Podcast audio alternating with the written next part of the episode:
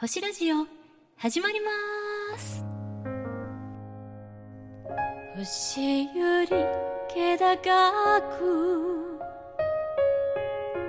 月より優しく。こんにちは。星ラジオにようこそおいでくださいました。ナビゲーターをさせていただきますのは学生案内人のカノープスとここゆらシンガーのまこです。どうぞよろしくお願いいたします。よろしくお願いいたします。この星ラジオはアトリエ T の企画運営でお届けしております。ここでは普段の地上生活からの視点だけでなく星から見た世界観を取り入れながら地上と星をつないでこれからの時代に向けて豊かで楽しい新しい風になれたらいいなと思っています。さて今回のテーマですが夢について検証していきたいと思います。皆さん誰もが夢を見たことありますよね？もしかしたら見たことがないとおっしゃる方も中にはおられるかもしれませんがおそらくほとんどの方がご覧になっておられると思います。そんな身近な夢ですがまだまだ謎が多いですよね。実は夢は私たちにとってとっても大切なものなんですよ。ね、いつもカノープスさんがおっしゃっているんですがそこのところも含めて夢についてお聞きしていきたいと思います。カノープスさんどうぞよろしくお願いいたします。はいよろしくお願いします。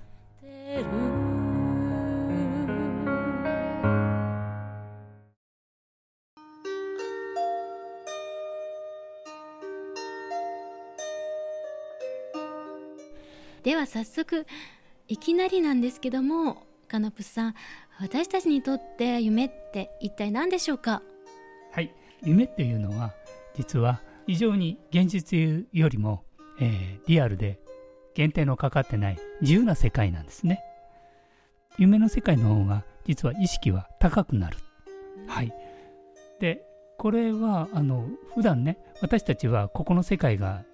現実だと思っていますけど、はい、実は夢の世界の方が意識が高くなり解放されて、うん、とてもあの本当の自分が出やすいそうなんですか、はい、確かにね、うん、自由な感じですよね。そうですね、はい、と同時にここの夢の世界の方が私たちは自由で本当の遊びができているというふうに思っていただいたらいいと思いますね。そそうなんですね。まああの夢の中って普段私たち現実でできないことができたりしますよね。そうですね。本当にこう空を飛んだりとか。そう私もね時々見るんですけどね 空飛ぶ夢とか。いやその時すっごく気持ちいいです。はい。とても開放感があって気持ちいいですね。はい確かに。うん。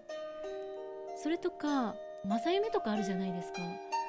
あれってどういうことなんでしょうね。正夢はですね先ほども言いましたように意識が上がることで、はいええ過去現在未来が同時に私たちのこの意識の中にあるんですね、はい。うん、ですから、うん、全体を見渡すことができてある意味この世界をこうリアルに見れる、はい、そういうことができるんですね。ねそうなんですね。またですね正夢の他にねなんかあの自分の夢かなこれっていうような自分の夢じゃないんじゃないっていうようななんかあの人のことじゃないとかなんか人の夢を見る時ってあるんですけどあれもそうなんですかね？はいそれも同じなんですね。例えば先ほど言いましたように過去現在未来というふうに同時に見れるように実は私という子を解放してあげることで、はい、いろんな人たちの意識とつながりやすくなる。そうすることでうん実は皆さん一人一人と一体化しているといううことでいろんな人の夢も同時に見れるということなんですね。そうなんですねあじゃあ私たち実はなんか別々の存在まあ別々なんですけどどっかでつながっているんだっていうことなんですよね。そうなんですそれが夢の世界のリアリティという、つながっている。でもうそれはやっぱり夢の中に行くとこう意識が高くなるからそういった世界にも行けるってことなんですよね。そうですね。それと同時にあの個人から他の人たちのあの夢も見るし、うん、次に今の世界そしてこの地球で起こっているいろんなことも同時に見れることもあります。これはやっぱりその方の潜在意識がどこまで解放されてるかによって見えてるものが違う、はいうん、中にはやはりこの地球だけではなく、はい、この太陽系、うん、銀河、うん、とかねそういうところとも直接毎晩つながってお話ししてるという。そうですか？そんなすごい宇宙ににまでつながって？そうですね。そんなところまで行ってるんですか？まあカノプスはあの毎晩そういう宇宙の方々ともお話ししたり、うん、まあ、いろんなことを教えてもらったりと。いやそうなんですかね、はい、それすごく楽しそうですね。楽しいですねとてもね、うん、なんかそれに関する夢で何かご覧になったこと何か覚えてらっしゃることありますか？はいとてもねリアルに覚えてますね、はい、宇宙にはいろんな方々がおられて、はい、この地球でどんなことをしてるかという時にうんなんかなんですかね記者会見というのがあるんですけどね、うん私も、えーと、今から6年前ですかね、えー、えー、その記者会見に行ったことがあります。えー、その時はまあパジャマから着替えて。あ着替えてね。で、うん、やっぱりそこに行くための衣装があるんですけど。そうなんですか。なぜかそのパジャマはそのまま脱ぎっぱなしというその姿を見てドキッとしながらもね。えそしてそこに来られた宇宙の方々とも直接会ってその前で今の活動状況地球の活動状況をお話しするということも何度かやっております。いやなんかこう地球代表してなんか宇宙の方々にこの地球の状況を報告なさっているんですね。そうですね。それは今回生まれてきた目的の一つでもありますので、ね、それはすごい素晴らしいですね。はい、そんな大きな目的でね、素晴らしいですね。へえ、そうなんだ。まあそんなことがあるんですよね。でね、あのー、こういう夢なんですけども、じゃあこの夢をね活用しようと思ったらねなんか方法活用できる方法って何かありますか？まあ一番いいのはですね、はい、やっぱり朝目を覚ました時に、ええ、すぐに動かないで、はい、夢記録を取るという。うん、これはねとっても大事です。この記録を取ることでこの肉体で体験した以上のいろんな体験をこう積み重ねていく、はい、このこの表面意識にそれを取っておくと、うん、うん未来その時は理解できなくても、うん、未来の自分が、うん、あのあこの夢はこういう意味だったんだということに、こう理解できる。だから夢というのは本当に未来からのメッセージでもあり、はい、えー、工事からのメッセージでもあり、うん、いろんなところからの情報が、はい、この夢記録から、えー、取れるという。でこの取り方っていうのはやっぱり日頃の生活のリズムではなかなか取れないので、必ず目が覚めたら一呼吸置いて今日どんな夢見たかっていうのを、単語でもいいから、一つこう思い出したら記録する、と芋づる式みたいにその思い出したものをつないでみると、でストーリーはなくてもいいので単語でもいい。ちょっとしたこうそういう練習してれば、うん、夢記録というのはだんだんだんだん上達してくるんではないかなと思います。あそうなんですね。私もまあそれで実はですね枕元に、えー、ノートを置いてですね、うん、目覚めたらねあ夢今日の夢何だったかな？って なる思い出して書こうと思ってるんですけど書ける時と書けない時あるんですけどでもねなんか伸びをするとダメなんですよね。朝起きてってやるとああのフィッシュって忘れちゃったっていう時そうですね。そこで一つの肉体意識が発動しますので、はいうん、あのついねそれはもうすぐに切り替わる次元が変わってしまう。すごい簡単に切り替わっちゃうんですよ。そうです。もう本当ね、うん、繊細なものですね。目覚めた時ってちょっとぼーってしてるんですけどぼーっとして次に最初に考える時はあ夢日記。でそれが一番いいんですかね。そうなんです。そのぼーっとしてるのが一番その記録するのにもいいし、うん、前のラジオでも言いましたけどリラックスしてる、はい、こうぼーっとしてる時の方がその振動数、うん、その記憶としてまだまだ残っていますので、そういう時にこうなるべくこう止めておくという、じゃあねその夢日記をつけていると、まえー、まあ、工事あるいは未来の自分からねメッセージや情報をいただけるというねお話をお伺いしたんですけれどもカノプスさん実際にそのような夢をご覧になったことありますか、えー僕自身も情報としてですねえ過去のそうですね今から4年ぐらい前ですかねええ。今世界で風邪が流行ってますよね。えはい。インドのサティア・サイババさんという方が4年前に夢で出られましてああそうなんですね。そしてこの世の中が大変なことになりますよ。はい。この大変になる前に早く本当のことを伝えてください。ええ。そういううん。直接メッセージをお会いして、えー話されたことを覚えています、うん。まあその時はまだ仕事をしてましたのではいすぐにそれを実行するには至らなかったんですが約2年ぐらい前に、はい。まあ、仕事を辞めてうん。そして今覚醒案内局カノープスという YouTube で発信させていただいていると、ああじゃあそれは、えー、カノブスさんは夢から情報を得て、まあ、サイバブさんっていう方からメッセージを受けてそして今そのようにされてるというね自分自身のこの行き先というか行動の取り方っていうかねあの歩んでいく道をねこう示していただいたっていうことですよね。そうですねねそれをもう活用されてるんですよね。はいああそれは素晴らしいですよね。本当にありがたいですねねそれからね夢日記つけてると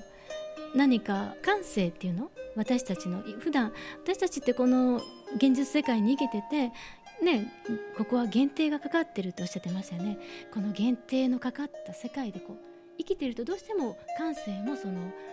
なんていうの？限定のかかったせせこましいっていうかなっていうか。ね枠の中の中で生きている感性になってきますよね。でもね夢日記をつけているとその夢の世界のあと自由な感じ。でそれがこう今この現実を生きている私たちの中に浸透してきてなんかちょっと今までとは違ったすごい自由な感性で物事が見れるようになっていくんじゃないかなってそんな気がするんですよね。その通りですね。夢記録をすることで実は私たちの肉体という、はい。その足かせっていうんですかね、ええ。不自由さうん。または社会の不自由さから解放されて、いろんな角度でいろんな気づきはい、があるというかうんうね、ん、メッセージというよりは体験ですね。体感ですよね。なんか感覚ですよね。はい、うん。それはもういっぱいあの出てきますね。うん、それってすごいねなんかすごい楽しいことだなって思うんですよね。だから今までだったらその目の前に現れた現実があーちょっと嫌だなとかねネガティブに受けて取っていたことがいやこれもなんかワクワクにつながる何かかもとかね何かのメッセージなのかもっていうねそういうちょっと高い視点からね見れるようになってくる。なんか幸せにつながるなんかそんな気がするんですよね。そのね今の視点はすごくいいあの、うん。視点だと思います。はい。本当にねまあ夢でもねいろんな夢を見ます。はい。楽しい夢だったらね、うん。わーいっていう感じですけど、はい。やっぱりちょっと怖い夢だったり、ええ。悲しい夢だったり、うん。いろんな夢があると思います。はい。でもそれはどちらかといえば、うん、ある意味心の中のストレスの解放にもなるしそして自分の中に溜まっていたストレスを解放してあげることでさらに自由になる。うん。またはちょっと悲しい夢を見た時にあもしかして自分は今までこんな考えだったんじゃないかなっていう一つのきっかけにもなって日常生活の中で、うん。えー自分自身を変えていく、うん。あのきっかけにもなる。と。えー、そうですか。ね本当にそういうふうに意識していくととても活用できる夢なんですよね。夢の中ですっごい楽しい体験したりすごい普段行けないもう大自然の中とか行ってねもうすっごい気持ちいいね感覚で夢から覚めてやっぱりその感覚がずっと続いたりしてやっぱりそこでやっぱ癒されてるんですよね。そうですね夢の中での体験っていうのはええ。実は私たちの体はこの肉体以外に透明なこの生命体というものがあるんですね。はい。この生命体を使ってえー夢を体験するという、あうんことそなんですね。うなんですね。あ夢を体験してるのは私たちの肉体部分っていうよりもその目に見えない生命体、そうです、ねそこの部分が体験してるんですね。そうですね。でここの体が非常に軽くてうん。ピュアであれば、うん。まあ、空を飛んだりとか、うん。よくねピーターパンとかあねはい。ああいう世界があると思うんですけど、あれは本当に実際にそれは存在してるし僕も子供の頃はいつも楽しく自由に空を飛んでうん、それは夢の中で？そうです。もう夢の中でリアルに。夢の世界で自由に明るいこうキラキラとした輝きの中で飛んでいた夢は子供の頃いっぱいありますね。なんとも素敵なちょっとキラキラした感じがまだお目目がキラキラされてるので その感じわかります。いや素晴らしいですね夢ってね。それからね知り合いの人がねすごいスキーが上手な方いらっしゃるんですけどその方ね実は夢でね練習したんですよっていう方いらっしゃるんですよ。いやそんなことってできるんですか？あそれはありますね。いろんな方々はいてテレビに出られる漫才やってる方とかあと研究されてる方とか、うん、夢をヒントにして気づくっていうのはね、実際ありますね。特に最近ですと、はい、えー、この地球だけじゃなくこの宇宙の人たちとの交流でそこで授業を受けているセミナーを受けている。そうなんですね。っていうのも、えー、もうリアルにね、うん。うん、でカノープさんがその宇宙の方々からその講義を受けてる。そうですね。なんか学んでらっしゃるんですね。学んでますね。へやはり私たちのこの、うん、今まで住んでた世界っていうのは非常に狭い世界に住んでましたので、はい、だいぶね忘れているんですねそれを思い出すために、夢の世界で一つのこう授業っていうんですかね、うん、やってる、うん、だからどちらかといったら思い出すための授業。もともと賢いんですよね私たち。英知があるんですよね。そうなんです、うん、そう。僕ら実はみんなとても、うん、深い覚醒した存在たちが、この地球には降りてきてるんですね、はい、だけどそれを目覚めさせないために今までいろんなこの闇の仕組みというものが作られてたんですが、それが今解放されてきてる、はい、そして目を覚ます、そういう時期に来てますよっていう。で、まあ、覚醒案内局カノプスもそういうのを皆さんにお伝えするのが一つの役目かなと思っていますね。確かにそうですよね。あのいろいろね勉強になってるんです。それでねということはですね夢っていうのは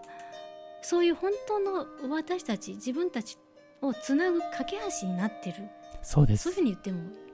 いいものかもしれないですね。そうですね、うん、外の情報よりも夢の情報の方が、うん、あのある程度トレーニングが積んできましたら、はい、かなり正確性が、えー、高いですね。えー、うん、面白いですね。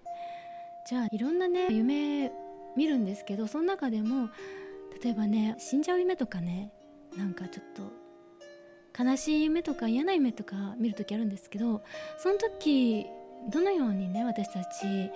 それに対して対応していったらいいでしょう？はい。え先ほども言いましたようにここの世界というのは非常に限定のかかった、はい、ある意味暗い世界でもあるんですね、えー、そして夢の世界というのはある意味解放された世界ですよね、えーはい、で死っていうのは何かって言ったら夢の世界ではそれを解放するという意味で、うん、いい意味に捉えられた方がいいかなと思います。うんはい、要するに今まで固定概念というのかな、はい、ガチガチになったその意識を死を通して解放して、ある意味自由になれるというふうに捉えられた方が、うん、正確っていうかその方が、うん、まあ、死んじゃうことが悪いことではなくて、えー、今までのねその古い自分から新しい自分に変わるんだっていうなんかそういういい意味で捉えたらいいですかね。そうですね、うん、本当にね死っていうのはある意味解放です。うん、ですから例えばまあ例えがいいか悪いかは別としてですね、うん、自分の長年一緒に寄り添ってきたまあ親、はい、この世の世界の話ですけど親が亡くなる、ある意味悲しいことかもしれない、はい、でも実は親子の関係をある意味解放してあげることで、ええ、その人にとっては自由になるお互いが自由になれるという。あやっぱりそれはお互いにとっていいことだしそうですその執着みたいなものがこう手かせ足かせになってそれが人生をうまく展開させないことになっていたかもしれない。そうなんです。そういう夢を見てあ解放されてよかったっていうこともあるということですよね。あるんですね、うん、そうですか。いや夢ってすごいですね。それとかねあの私あのよくトイレに行く夢を見るんですけどなんかちょっと、まあ、お食事中の方申し訳ないんですけどまあそれってねま、まあ、大とか小とかあるんですけど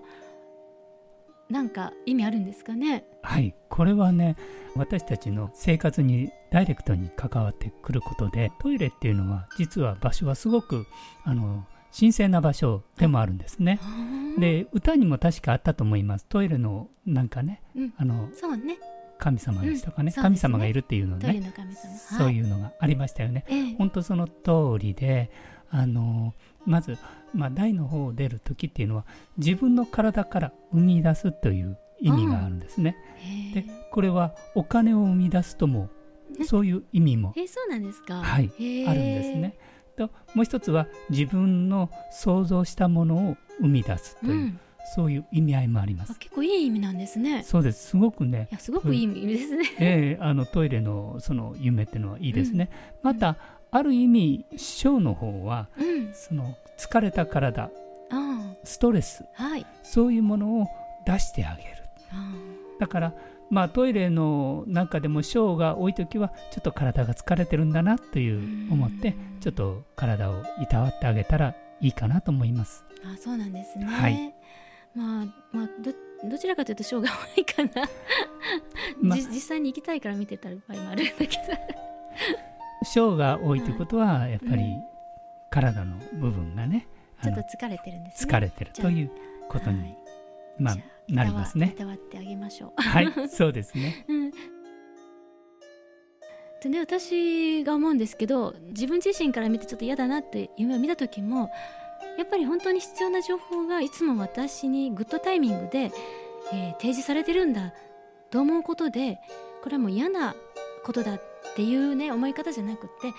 もう私のためにこの素晴らしい、ね、情報を提供してくれているだからこれは私がまそれを受け取って幸せにつながる道に生きてるんだっていうことを信頼して楽しく生きてるとその情報もやっぱりいい風に働くんじゃないかなって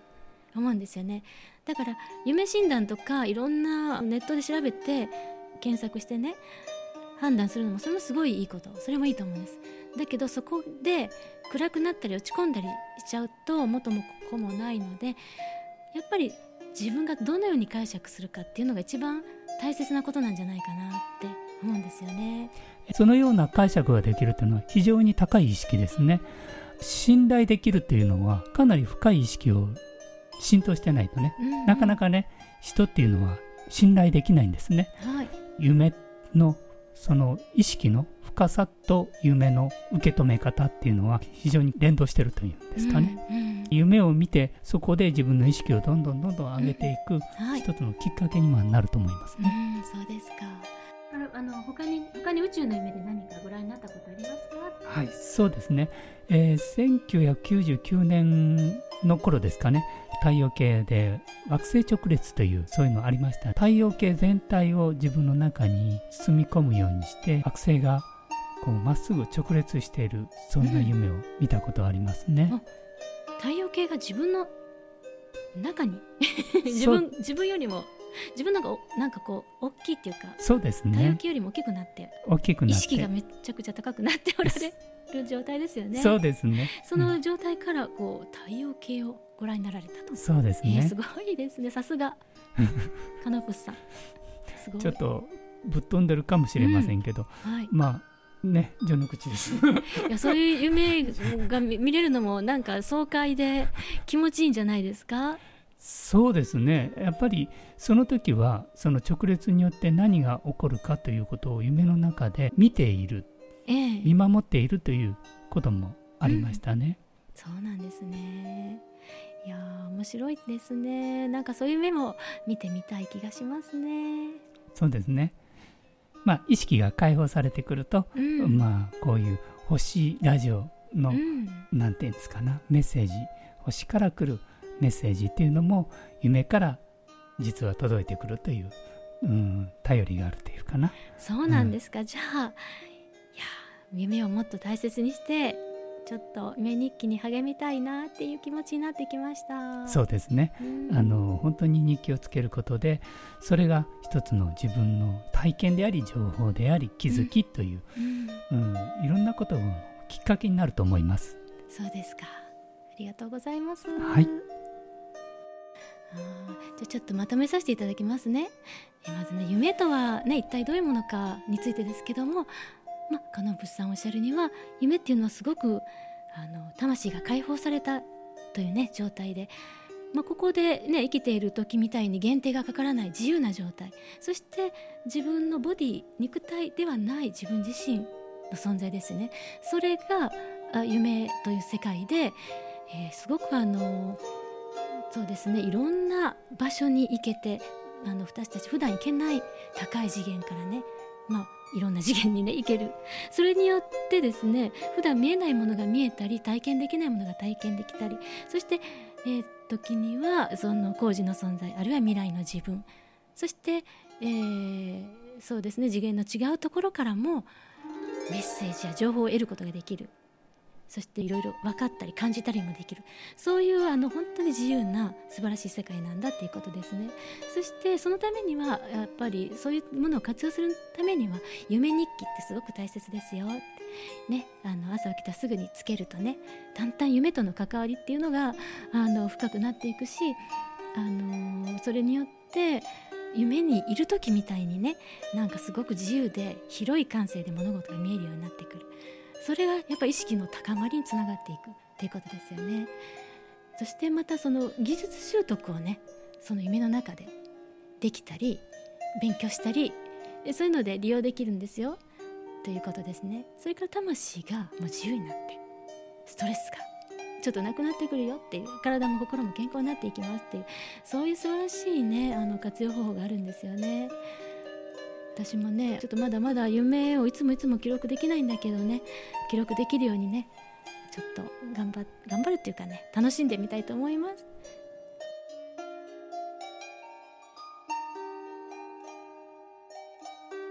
それでね確かカノプスさん LINE のオープンチャットで夢夢見コーナーってあるんですよね。はいあります。はい。それに入ってると皆さんのね夢がねシェアできます。自分の夢もそこでオープンしていけばいいですしそういう中でやっぱり夢との関わりをねより親しみやすく深くそして他の方の夢もね自分の夢として捉えることによってよりこう意識が広がるってそういうね楽しい LINE がありますのでねまたよろしかったらご参加いただけたらいいかなと思います。よろしくお願いします、はい、よろしくお願いいたします。では今日もね素晴らしいお話ありがとうございました。ありがとうございました。